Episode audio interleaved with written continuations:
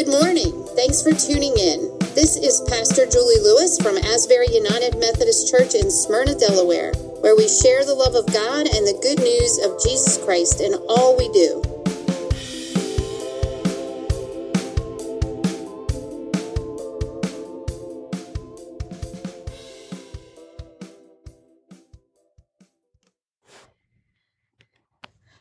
Morning. It's Pastor Julie Lewis, and we're starting a sermon series today called I Promise. And we will be looking at the promises of God, or at least five of them anyway.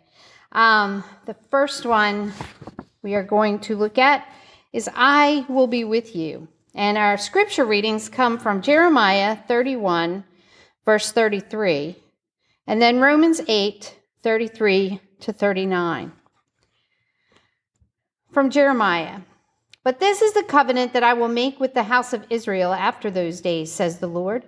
I will put my law within them, and I will write it on their hearts, and I will be their God, and they shall be my people.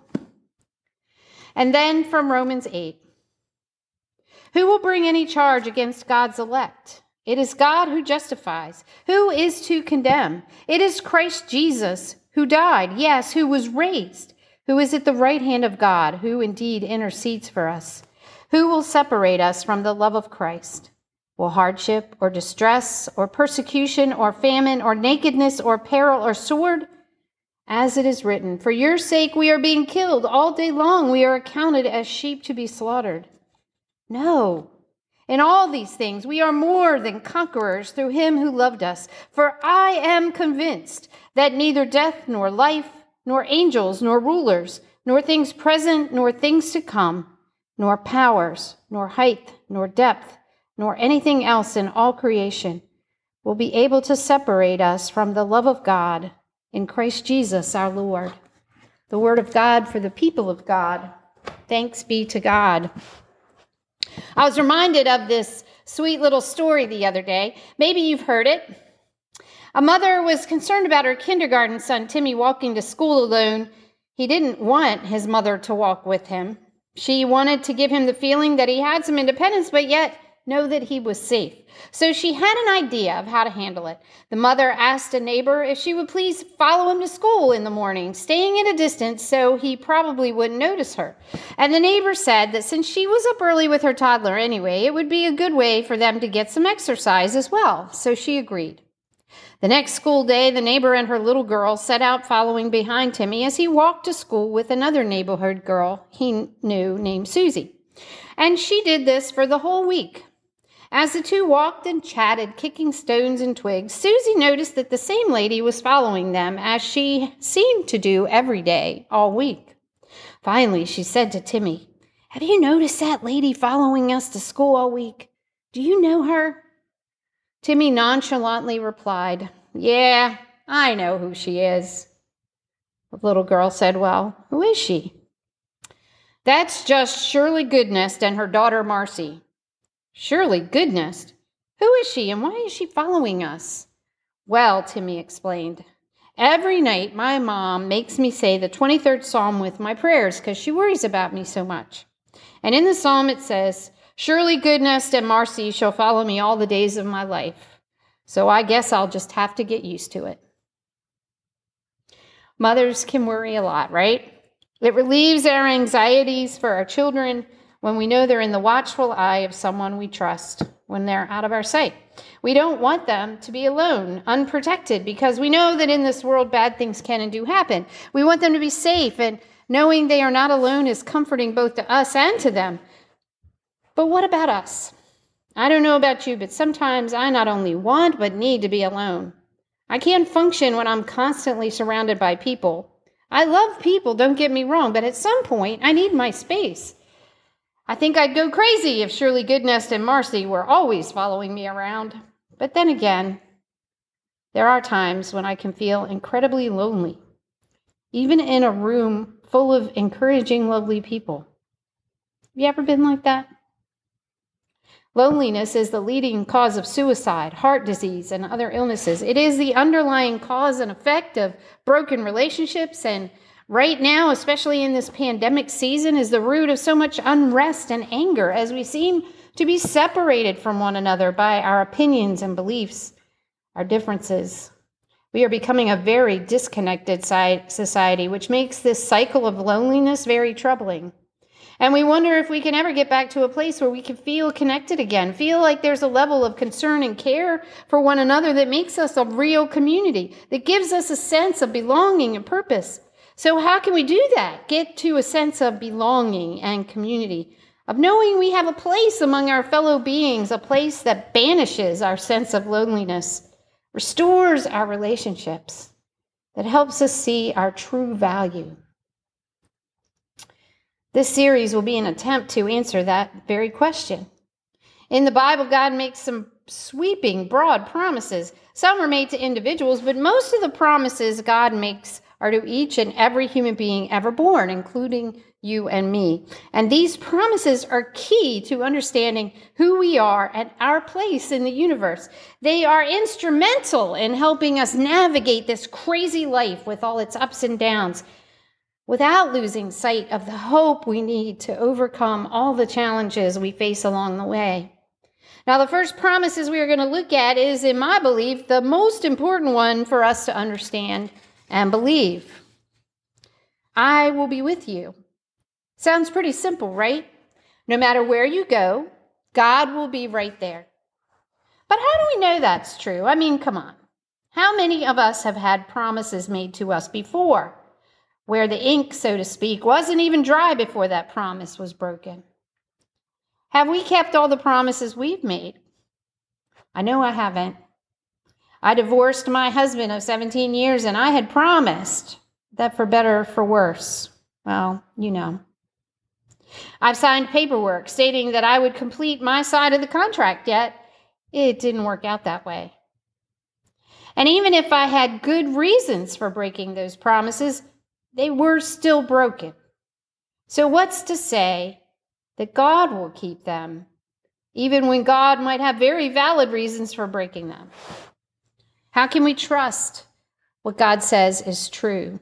Well, that's a good question. And to be honest, it's a tough one, one that we find really challenging to believe at times.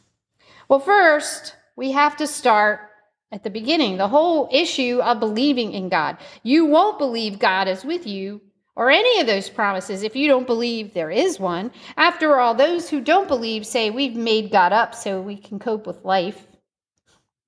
So, the first step in believing the promises of God is taking that leap of faith, which by definition, faith is believing in something you can't see or get absolute proof about. Have faith and believe. That is a freedom given to each human being so that when we come to faith, it's by our choice and not by coercion. God values our right to choose for ourselves. That's why we need faith to believe. Okay, so we've made the choice to believe, to have faith, and that there is a God. The next step is to learn more about the character of this God. Who is God, and what does God want from us? Well, this is where those promises and the Bible come in. The Bible is the story of God and God's relationship with us. The Bible is where we hear the promise, I will be with you. But it's also where we find the story of the fulfillment of that promise. The very first proof of the truth of this promise is that all human beings are created in the image of God. Psalm 139 shares the beauty of God's involvement in our creation. For it was you who formed my inward parts. You knit me together in my mother's womb. Your eyes beheld my unformed substance. In your book were written all the days that were formed for me, when none of them as yet existed. God was with us before we were born. And just as a good parent doesn't give birth to their child and just walks away and lets them fend for themselves, God is not only with us, but is intimately involved in our lives. You are a child of God, created in God's image, marked as belonging to God, and God will be with you always, whether you believe it or not. And God makes this promise over and over throughout the Bible. And God's actions prove that he means what he says. He promises those who are given difficult things to do, like Abraham, who was asked to go to a new country without knowing why and start a new life, like Moses, who has to lead people he didn't trust that didn't trust him out of slavery into the wilderness on the way to a promised land he couldn't even be sure existed, like Joshua, who had many battles to fight, facing powerful enemies, and like the prophets who had to speak truth to power that could cost them their lives lives, like kings who had to lead difficult people and do unpopular things. Over and over, God tells them, I will be with you. You can do this. And they do. But those are stories, right? What about proof in the here and now? How do we know that this promise is still true today? How can we know that we are not alone and won't ever be alone? Well, I think this is the hardest to believe because the truth is we do want proof. We face huge challenges and suffer incredible loss loss of those we love, loss of our health, loss of financial stability, loss of relationships. We see the earth coming apart at the seams, the instability and the violence all around us, and we wonder, where are you, God? Many times we want God to fix it, to reveal himself as the loving God he claims to be, since we don't see any of that getting better. We don't believe that God is truly with us when things are bad and we can just stop believing that God cares or that there is a God at all. What about you? Is that where you are right now? I'm sure you're not alone. And I mean that in two ways. You're not alone in believing that, but also you're truly not alone, that God is with you even when it may seem to all the world and in your heart that it's not true. I can't prove it, but I know it's true. God is with you. So let's look at the evidence to help each of us see that truth when we need the assurance of God's presence as we face all this life throws at us. Well, first, we see the proof that God is with us in creation. Look around. The beauty of nature, the way this world was put together, lets us know that God cares for us. The world around us reveals his presence in each flower, each wave that hits the sand, and even as we breathe the air created to give us life on this beautiful world that was created to be our home. But it doesn't end there. We were created with the image of God, and Scripture tells us that God is love, that we were created by love, in love, and for love. See, we see God God's very presence as we are loved by others and as we love others. Our very capacity to love is direct proof of God's existence, God's image within us. Inside each one of us is a yearning to do good. This desire to love through acts of kindness and service is the mark of that image living inside of us. That image is why we feel compelled to serve for the common good, like our firefighters here do today. Like those police officers patrolling our streets, like the teachers who teach our children, like the volunteers who serve food and provide shelter for those in need. When we love others, we are revealing God's presence in the world. And we often say that the church is the hands and the feet of God, the presence of God in the world. And that is the deepest revelation of this truth that God is with us. God is with those who serve and love. And we reveal God when we serve and when we do loving things. Yet, I must admit that there have been times when I've felt very alone even with my faith in God and my belief that God is always with me. So, how do I know for sure? When it seems that God has abandoned me to my circumstances, that God will truly never leave me. Well, that's what the cross is all about. That's how we know, without a doubt, that God is always with us and will never leave us. He came and took everything that is wrong in the world, past, present, and future, and carried it to the cross with him. This single act of love, God coming to earth, living our lives, and walking to the cross to die a horrible death for us, shows me that God's love for me knows no bounds. And if he did all that for me, he will never leave me. This act of love was planned from the beginning. Just as God knew us before we were born, God knew that sin would turn the beautiful world He created into a mess. And we would not be able to turn around by ourselves. Jesus was the plan to fix it, to give us a way out, to help us overcome all the trouble this world would give us. And not only that, this act of love would help us find joy find hope and peace even in the darkest days of our lives. Psalm 23 says this so beautifully even though I walk through the valley of the shadow of death, you are with me. Your rod and your staff, they comfort me. God walks with us through our suffering, and He understands our pain because He has already suffered and suffers with us still. Then he rose from the dead to show us that even death can't have the last word in our lives. But God's promise did not stop there. Once the human Jesus left us, he gave us his spirit, his presence to be with us and in us forever. This spirit lives within us. It's what we celebrate at our baptism, the gift of that spirit that will be with us no matter what, the fulfillment of the promise that God will always be with us. Nothing can take that away from us. As we baptize little Warwick here this morning, we know with certainty that no one or nothing can take that spirit away from him either.